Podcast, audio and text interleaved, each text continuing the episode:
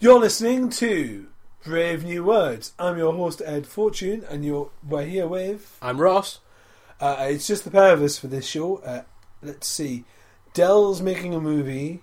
Producer Earl is on the stage directing. Sai's preparing to be on the theatre. Ninfa's organising yet another interactive theatre experience. Why are we a book show again? We're... Yeah, we could do plays.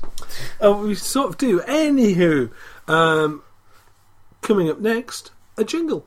Starburst Radio, the greatest radio show in the universe. Every Wednesday, nine p.m. till eleven p.m. Exclusive to Fab Radio International. There's a nice jingle. The jingles are good. We have had a few comments past. It's like, Ed, why, why is it always...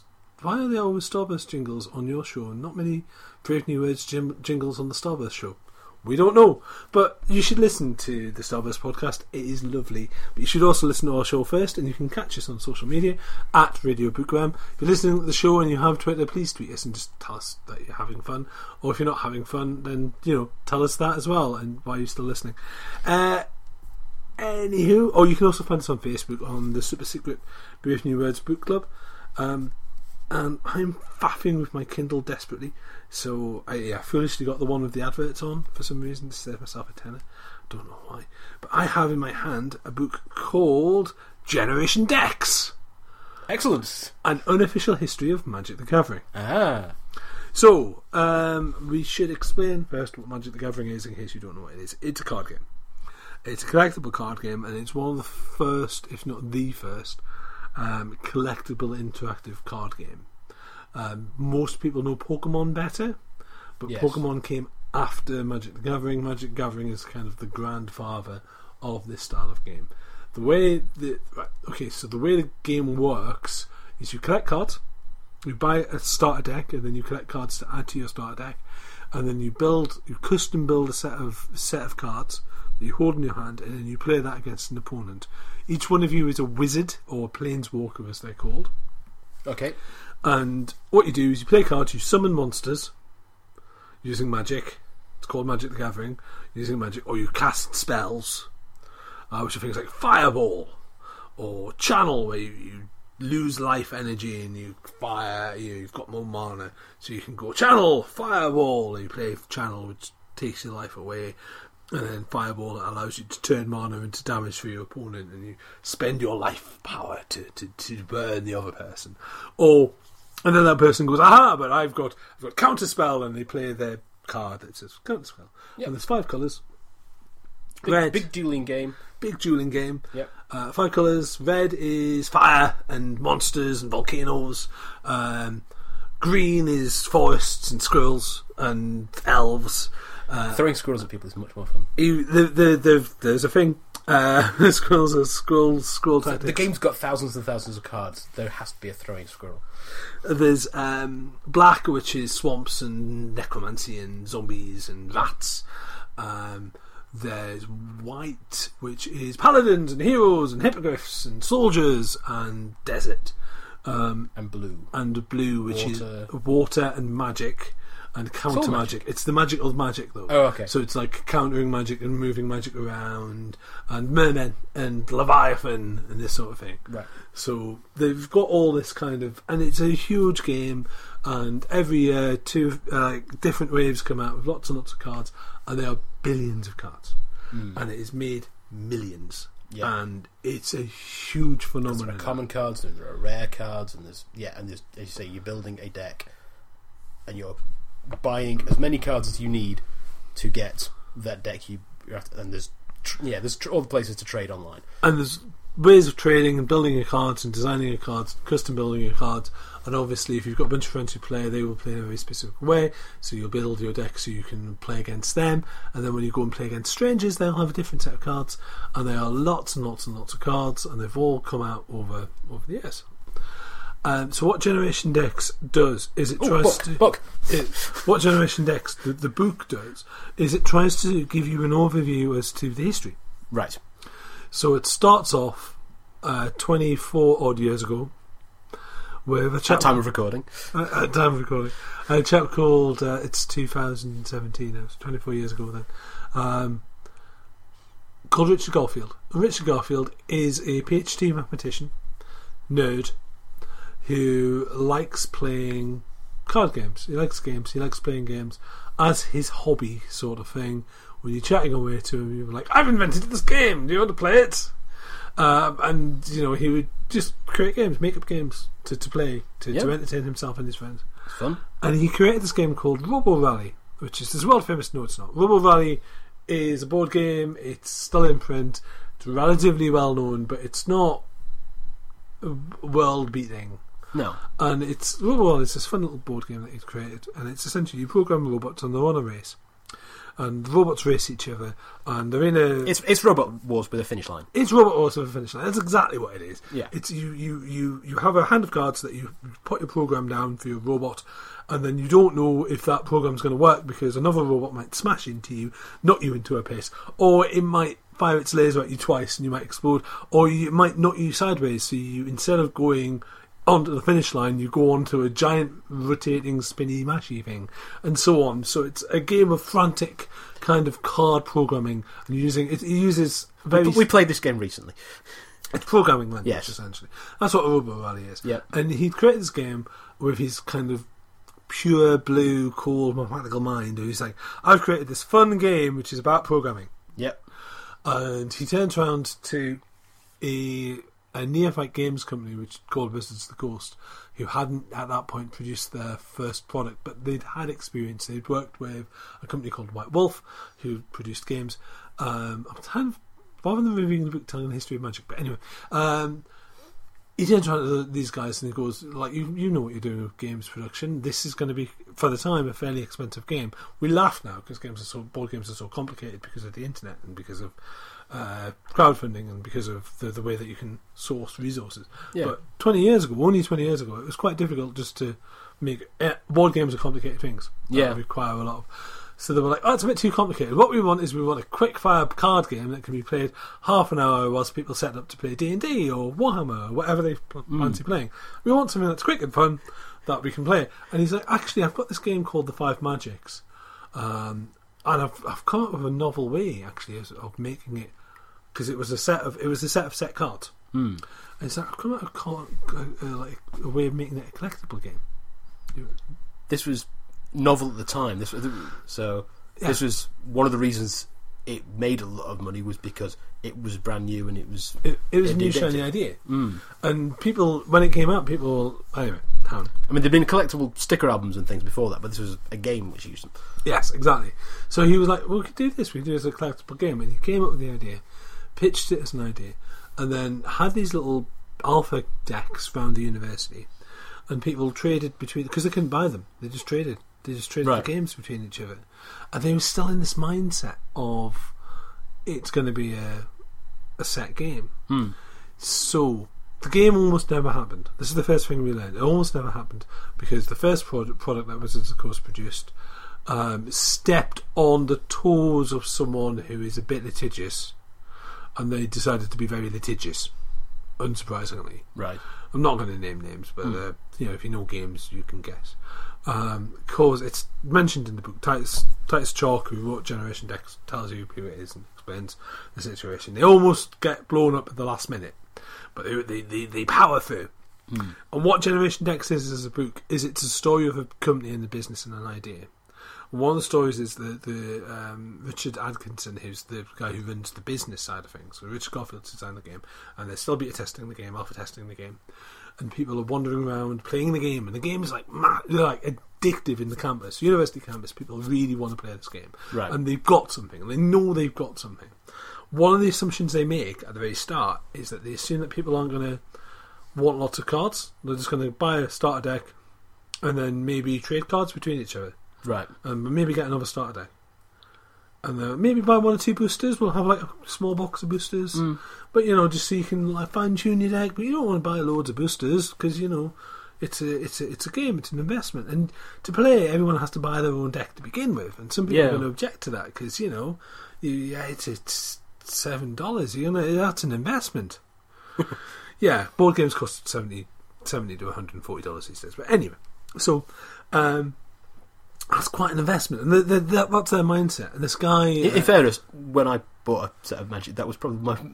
my thought on it, because I was thirteen or whatever. Exactly, and that's the, the you know, they had that, and that was the right mindset to have. Yeah, at the time, um, and then this, they they take it to Gen Con, and they don't have enough product, and they don't have enough product, and they don't have enough product, and as soon as they get the product appears, it sells out instantly because they don't realise how popular it is. And at the very start, the guy's got the product in the back of his car, and he's discovering one of two things: either the shops aren't running it and don't like it and don't know what it is and it's not selling, or someone's opened a, pot, uh, a deck someone else has opened a deck and everyone in the shop's become addicted. And yeah. the guy who's running the business um, this is I'll, I'll go back the guy who's running the business is driving to the ones that haven't opened the boxes, playing the game and starting the fire, and then moving on and doing this kind of mini tier. Um, so so all of these games are, are kind of happening. Um, just before then he was working for Boeing. Right. And, and it's almost like it's all, the way Titus Chalk tells the tale, because he tells a very long tale in a very kind of chatty and friendly manner. Um, there's this wonderful moment where the janitor says, "You're working nights on this other product, on this other thing that isn't work. Um, here's some of my savings. I want to invest." That sentence was ending in a different place than I expected it to. I want to invest, and when yeah. he leaves Boeing, his boss is like, "Good luck. I've also invested." um, That's and, awesome. And off he goes with, with his. And later on, when um, when they get bought out by Hasbro because of Pokémon, which is like years later, they're having this big meeting, and like you know, this this very kind of well dressed, very sorted out turns out to be the janitor, because she's just like, yeah, my, my family thought I was crazy, and I was right. Sod them. So she doesn't quite say that, but you know, it's that kind of I was right, and I knew a good thing when I saw it.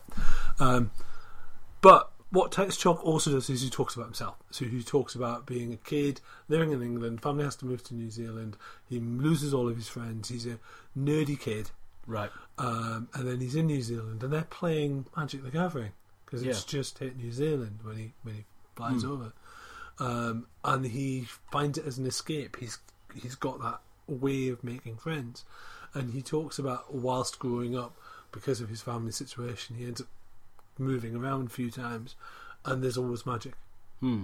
and there's always store tournaments, or he's playing with his sister, or you know, he's playing with friends. He's always got this kind of this opening ability, and then after a while, you know, his life get, becomes more stable. He puts the game to one side, goes and does something else for a while, and then he suddenly finds himself with a disposable income again, and pow, he's he's playing the game again, and it's just a way into friends.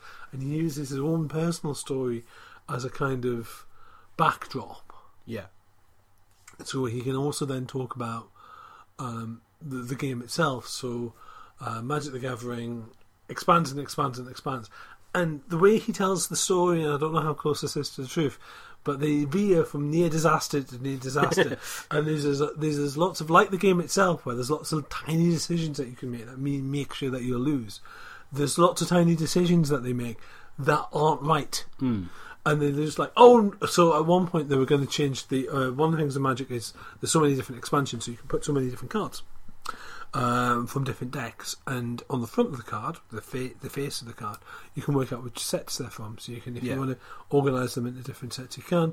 But if you don't, you just can just shuffle them together because they're all compatible with each other. Yeah. Apparently, the first ever expansion was going to have a different coloured back.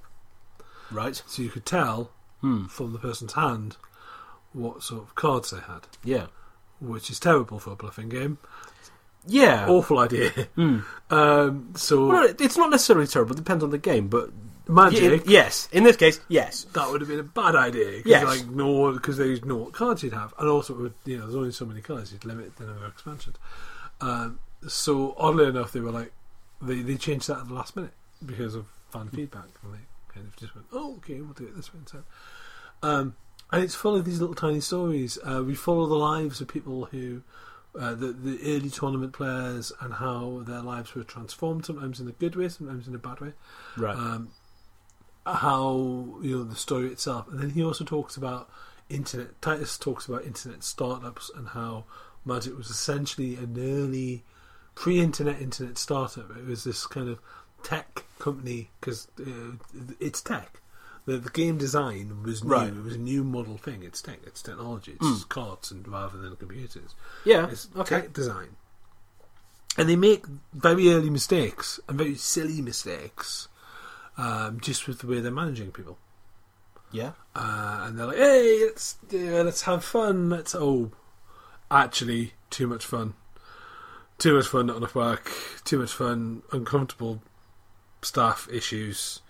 Oh, hang on, this isn't a, the, in, you know, this isn't a jolly adventure in, in creating games. This mm. is a business where people's livelihoods are are involved, and that's also the story of um, dot coms and the dot com boom. That also had the thing where people who didn't really know what they were doing, like, I've got a brilliant idea, but I don't know how to run a business. Oh no, my head's on fire. Sort of, you know. Hate when that happens. It, the situation got out of their control because they're because they're young. Yeah, um, and that's and, and Titus Chalk binds this all together into this one page-turning narrative, mm. and it is. It's totally like one of those. It's one of those narratives where you're just like, oh my goodness, you know. You just keep going, and, and I found myself. I mean, I confession. I play Magic. I've got a box of Magic cards in the corner of the book nook that I'm. Confession, I've given away all my Magic cards. No, uh, no, no I, I, I, I'm, I'm not a brilliant fan of the game, but personally, but I think a lot of people can't go out of it. Um, to be honest, I was never massively into it, hmm. and then when I started being a board games journalist for Starburst magazine, Law for Damage Call, um, among the many many hats I wear for Starburst, um, I the, the nice people from Magic, Magic the Gathering, started throwing me cards. Uh, I rolled. It's nice of them. It's very nice of me. Uh, very nice of them. At some point, fingers crossed, I'll have a large box of Modern Masters turn up. Um, with Modern, Modern Masters twenty seventeen, which is a, another set of cards. And I'll talk about them in the magazine at some point. And so on, which is why I have cards. But the way I play Magic the Gathering is not the way that most people play Magic the Gathering. A lot of people will go to Nerd Stores and play Friday Night Magic and do this thing. Uh, I think you've seen me the way I play Magic the Gathering. I play Magic the Gathering in a bar. With friends, with several beers, lots of pretzels. Uh, all I haven't actually seen you play Magic the Gathering. We uh, should fix that. We should fix that, but I, I will play it with mostly. I've, I've played other games with you in a bar uh, with a beer and pretzels, but uh, it's that. But it's that sort of crowd where you know yeah. there's, there's there's more tattoos than there are people, and we have. You know, yes, but there are bars and beer and pretzels. There's so. bars and beers and pretzels. It's, a, it's an ideal well, no, situation they're playing, for the game. You know, they're playing the game, and it's you know it's Manchester. You know, I live in Manchester. That's not a secret. In the Fab Cap, we'll sit there, and these are pe- you know these are people who aren't your typical nerds and want to sit and play games and have fun and get very drunk. And that's there's lots of people want to do that who aren't necessarily as nerdy and weak as we are. That's very true. But um, yes. Anyway, um, yeah, let's not pretend it's exclusive. It's not exclusive at all, but uh, I just have some really cool friends as well. Um, but anyway, so is it any good? Yes. Is it on Solaris books? Yes, it is. Is it out now? Almost certainly by the time you hear this podcast. Um, it's by Titus Chalk, as I keep saying. Uh, it's called Generation Decks. Titus had been working on this for a few years. You can find, I think, you can find a sample of it online, and it's got do you? I think it was originally called Do You Wear a Cape? When you right, um, you know, is that from the promotional literature of Magic or anything? No, it's just when he's trying to explain it to someone. Okay, uh, which isn't actually in Generation Decks, but I think its original mm. title was "Do You Wear a Cape?" But then he changed. I think of superheroes rather than Magic. Well, wizards, wizards, wizards, Magic Cape. You see, yeah, but they wear robes, true or capes. Anyway, that's why it's not called that. Yeah, do you wear a robe? Come on. But it wasn't called Do You Wear a Cape, but if you Google that, you can find like any sample. If you go on to the right, Slavs, okay. If you go on to the Slavs website, or you go on to Amazon, you can find like the first chapter. Mm. And he's he's really good. I want to see more from Titus Chalk. Uh, it's definitely a labour of love. Even if you aren't into card games, even if you've sat there and gone, but I don't care about Magic the Gathering. I mean, it's for nerds. Or I don't care about Magic the Gathering because I don't like the exception rule system. I don't like the way it works. I don't. You like listened for like ten, fifteen minutes and didn't like us. You know, even if you don't care about the card game, yeah. And you, there's lots of people who, like yourself, who are like, actually, I think it's a bit rubbish, and you know, they have problems with the game and the way the game's set up and all the rest of it. It's a fascinating story because mm. it's a rags to riches story that affects people's lives. And this is a game, you know, this is a game that starts out as intended as a way of entertaining geeky people for half an hour and turns into a multi-million dollar tournament. People fly around the world.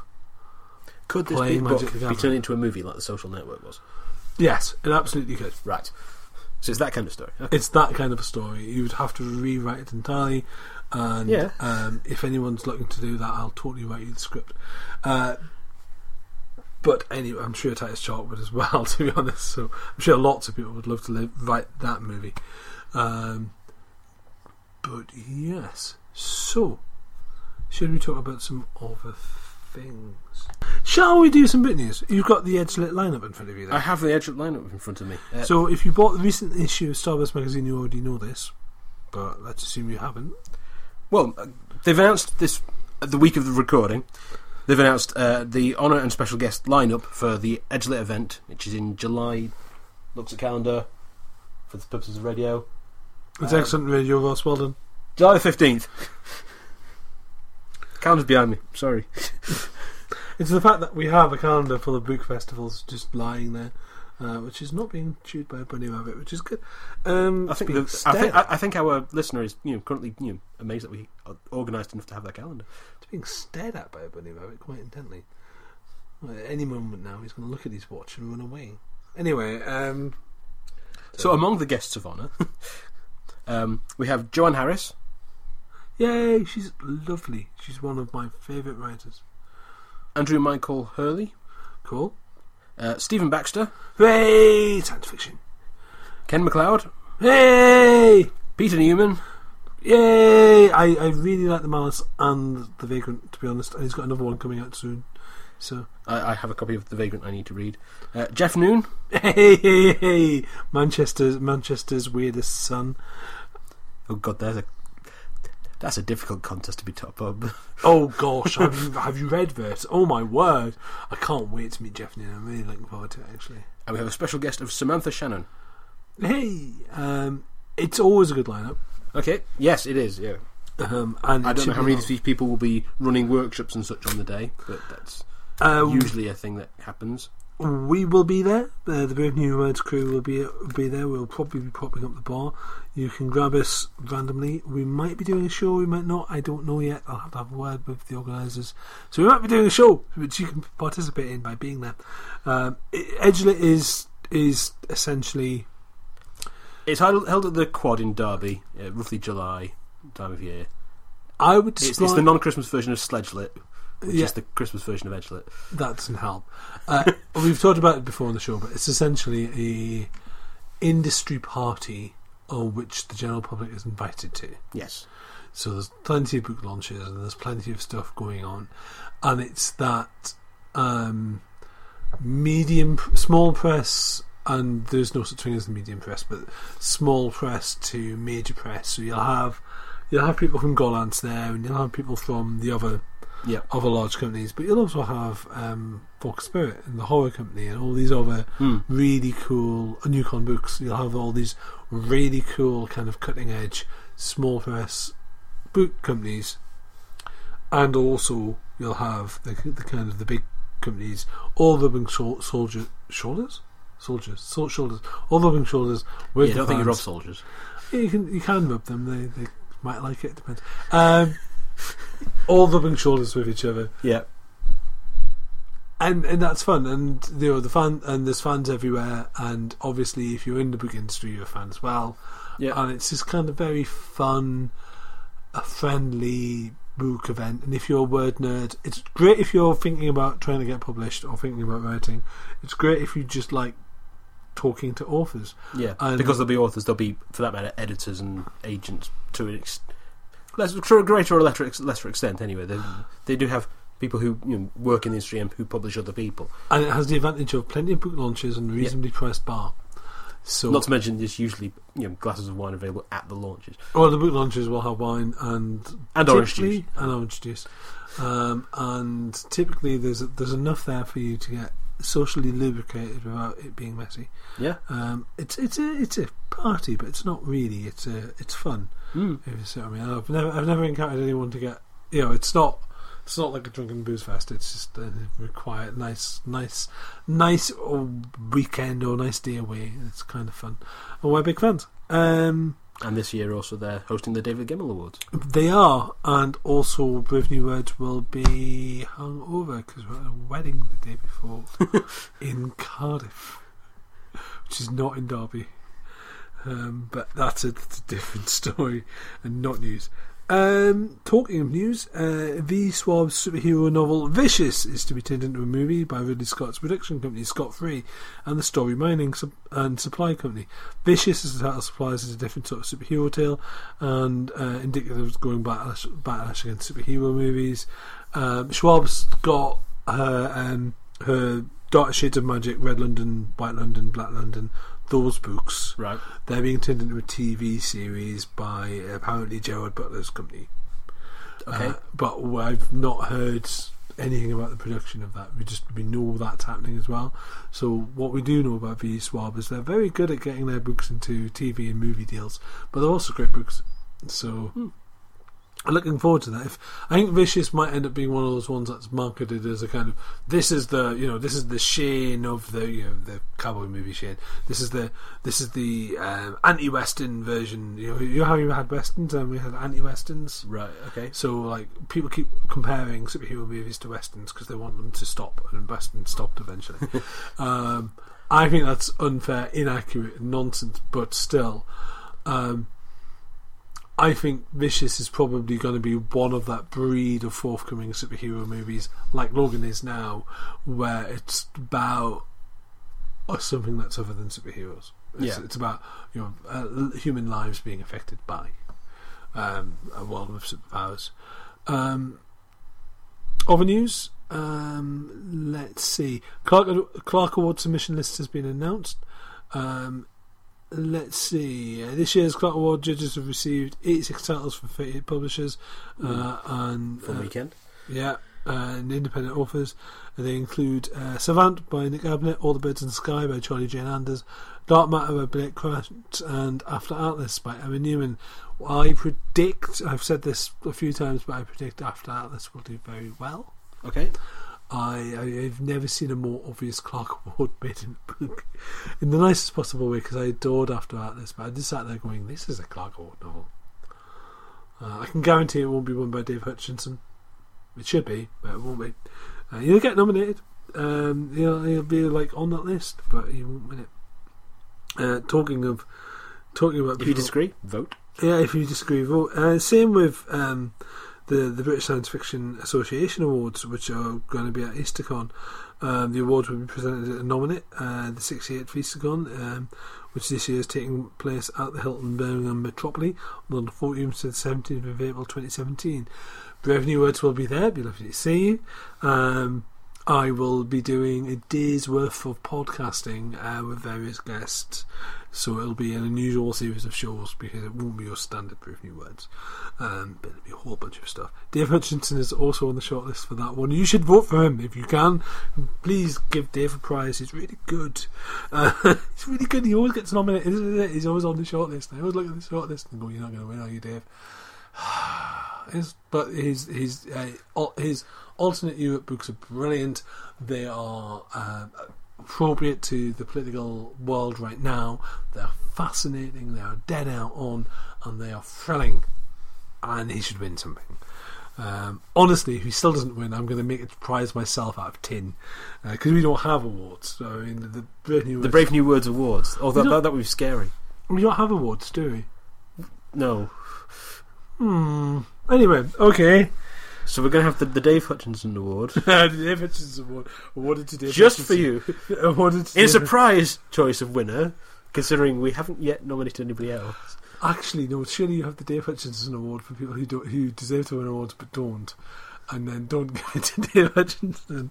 Sorry, I'm really sorry. That's awful and mean, but also kind of funny. Um. Let's. If you think we, if you can think of any other categories we should have, write in or text us at Radio Bookworm. Um, just got, you know, just you know, during the daylight hours. Um, uh, might as well. I'm still awake. Um, hey, Insomnia. Uh, Bram Stoker Awards shortlist has also been announced. The, the Horror Writers Association uh, has announced the final ballot for the twenty sixteen uh, Bram Stoker Awards. Uh, again, you have to be going to StokerCon, which is not on the calendar because it's in California. Uh, Long Beach, California, April twenty-ninth. Uh, you can find more information on horror dot org. Um, let's see what else. Ah, can Cornelia Funke to ride again. Cornelia Funke. Amazing okay. name. Yes. Uh, she's a, she's the person who wrote Inkheart. Okay. Uh, has rejoined her former publisher, Chicken House, following a previous dispute. Um, she fell out with Chicken House and Little Brown uh, over Reckless, over editorial disagreements. Um, she's now writing sequels to um, to the the, the Mirror World series, not Mirror World series, to Dragon Rider, which is a book she wrote about twenty years ago. Okay, um, which is all very good. Um, yes, uh, Rebellion are doing a bunch of reprints from stuff like um, One Eye Jack, which is essentially right. Okay, hang on, let me. Right. Set a scene. Set Tell a scene. us a picture. So, there was a company called I P C, and they did comic books. Right. In Britain. And they did pulpy kids' comic books, uh, comic anthologies like two thousand A D, like Eagle, like Warlord. Okay. Uh, like Star-Lord, even. Uh, Victor. Tornado. Did we review some of these a while ago? We've talked about them recently. Right, okay. Uh, we talked about Rebellion recently. Uh, and about the history of two thousand A D recently, but anyway, this could no, be... I mean, we we reviewed some war comics, I think. But anyway. Oh, we did Commando. Commando are not I P C. Okay, they're D C Thompson, who are the same people who were responsible for the Beano. Right, different set of kettle of fish. What happened was this: I P C mm-hmm. got bought by Egmont. Over, I think they got bought by someone else who got by, or bought by Egmont, and then you ended up with this really weird situation because Egmont essentially have a lot of licenses for doing Disney stuff in Europe. Right. And they had Thomas the Tank Engine, and they had, um, which isn't Disney, but they had licenses for lots of kids' comics. Yeah. And lots of kids' stuff. And then they also had two thousand A D. Right. And a huge back catalogue of seventies, eighties, and nineties um, boys' adventure comics. Right. And the, the the market had kind of drifted away from boys' adventure comics. Because the, the will wasn't there, really. Mm. It wasn't so much that they weren't making a profit, it was a lack of will from I P C, because it was the, the lower end of the profit margin. You could make more money out of just licensing yeah. other stuff. So the, the profit margin wasn't as strong. So Egmont bought all of this stuff, basically so they could have a bunch of the kids' licenses. Um, and then there was a problem, because you would people would try and get in touch with Egmont and go, hey, we want to do, uh, we want to license... Um, Judge Dredd costumes because Judge mm. Dredd is cool, and they would be like, uh, no, because if our company gets dragged into a bad reputation, then we lose our Disney license. So no, no, no, no, no, no. So Rebellion, ter- uh, Rebellion, which is a video games company, turned around and went, "We'll buy two thousand A D." Okay, not uh, not from W H Smith's, we'll buy the whole thing. So they bought that, and then they were like, hang on, there's a back catalogue. There's a huge back catalogue of stuff like Mac Zero and these sort of British comics, One Eye Jack, and all these kind of really cool comics um, that ha- can't be reprinted because Egmont have the rights. Right. So they've spent a bunch of years essentially playing poker with Egmont because you don't want to be too keen because yeah. they'll put the prices up. You don't want to be not too keen because they'll suspect something. And they, they're both kind of, and on the other hand, there's a guy who's responsible for all this I P who's sitting there going, oh, this I P I can't sell, I can't use, but if I don't get a good price for them, I get told off. So the, the, the, apparently there's this conversation where they were trying to get Misty, which is a girls' horror comic from the seventies. Yeah. Um, which again, sold brilliantly well, but there wasn't. Is it Bunty? Was it one of that kind of line? Or yeah, Mi- Mi- Misty. Misty was a right. So seventies comics. Had, I don't remember Bunty that well, but seventies comics that kind of seventies horror comics had a, um, a like a editor. Yeah, uh, like a fictional editor. Misty was presented to you by a witch. Right, who'd been burnt, and um, but she was like a beautiful girl. Mm. I mean, she, really, she was a witch. She was a ghost. Right, and you. It was full of these really haunting hmm. girl, young lady, girl focused horror strips, mm. and it sold brilliantly well, but it was too fiddly for the number crunches. It's a short right. version. It was. It wasn't a. Po- it's a common mistake with people going, "Oh, they weren't that popular." No, they were popular enough. They just yeah. weren't. They just weren't profitable profitable enough for you to buy a yacht. Right. And ultimately, money money talks. Mm. It's one of the problems with capitalism. But so, one of many problems with capitalism. So you had all of this. I've, I've gone way off on a tangent for this one news story. But anyway, so they, they end up negotiating, and there's this wonderful thing. Apparently, the the, the, the way the story's been related to me is there's this moment where he goes, "So how do you feel about Misty? Shall we take that off your hands?" And the guy takes a long, drips a long sip of his wine and goes, "What about all of Roy of the Rovers? We don't want that." And it's like the it's like the trading cards, where they're just yeah. trying to trying to you know negotiate. And they ended up they ended up at the end of it just going, "How much for the lot? Tell you what, hmm. it's if, is it going to be easier for you for us to take it off your hands?" And they're like, "Yeah, yeah," because it would make a nice little number on our, our quarter hmm. quarterly report. We sort of this thing that we can't do much with. That, that we don't intend doing much with, and it boosts our profits by X. So yep. brilliant, brilliant, job done, pow. So they got all of these rights, and now it's up to Rebellion to sit and go through all of them and slowly reprint them. Mm. Um, I was chatting away to someone recently who was like, "Well, what's what's the profit in that?" It's like, who cares? Frankly, you know, providing they make their money back on selling them, it's now back in the public domain. You can now read these stories again. They're now accessible.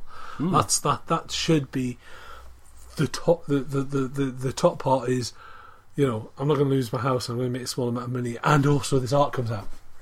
So is so, this reprinting existing stories from the census, or is this new material set in those worlds? At the moment, they're reprinting the existing stories. Right. You never know. Misty might come back. That'd be amazing. Mm. The atmosphere is right for Misty to come back. Okay, yeah. Because there are plenty of, you know, because why shouldn't girls read horror comics? Yeah. No, definitely. And why shouldn't there be a comic that's marketed for women uh, that's read by men? Why not? Why why why, why shouldn't that be a thing?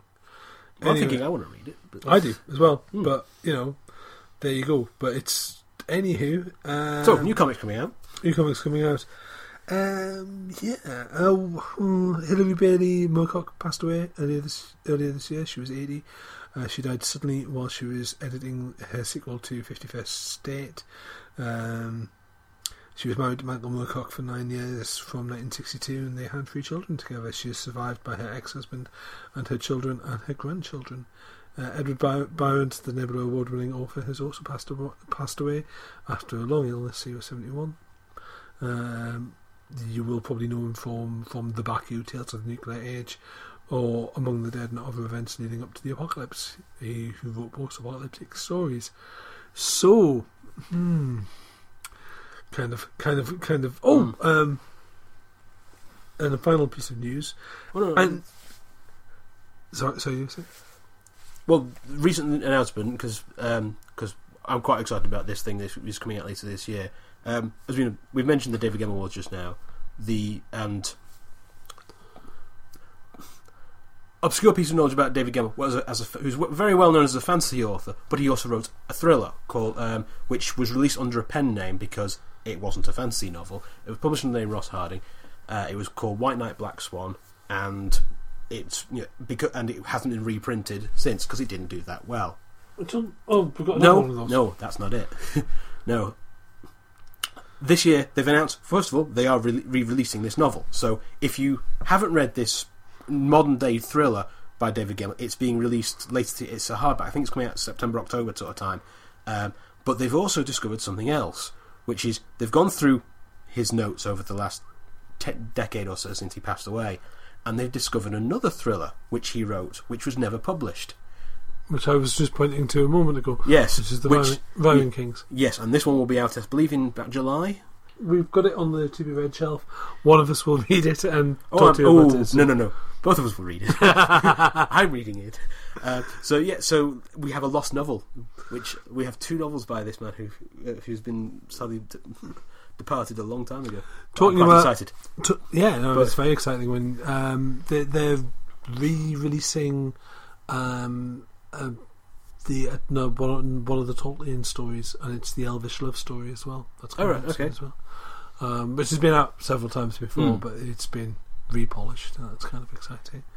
Um, talking of lost things, Samuel French Theatre Bookshop is to close due to high Ooh. rents. Uh, it's a London-based bookshop. It's been in London since eighteen thirty. It's been like in various right. places in London since eighteen thirty.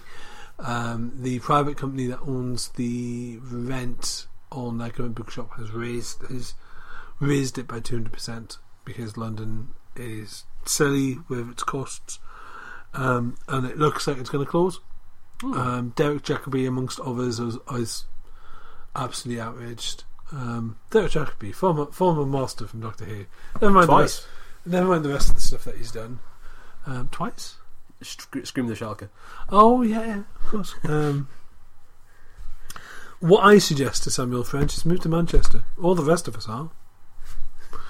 You know, you yeah, know, London's too expensive, and it's now owned by people with too much money who want to, make, to extract as much money f- and fun from you as possible. Move to Manchester. Yeah, because like you know, everyone else involved in the creative industry has. So you know, come join us. It's, it's We've nice. Got cookies.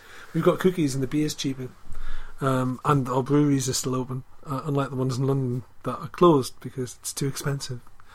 So yeah, that ended on a political note. It did, didn't it? But I'm like, go. Um, yeah, but we live in Manchester. We like bookshops. Yeah, we live in Manchester. We like bookshops, and there's bookshops. There's second-hand bookshops. There's loads of second-hand bookshops in Manchester because the rents are reasonable.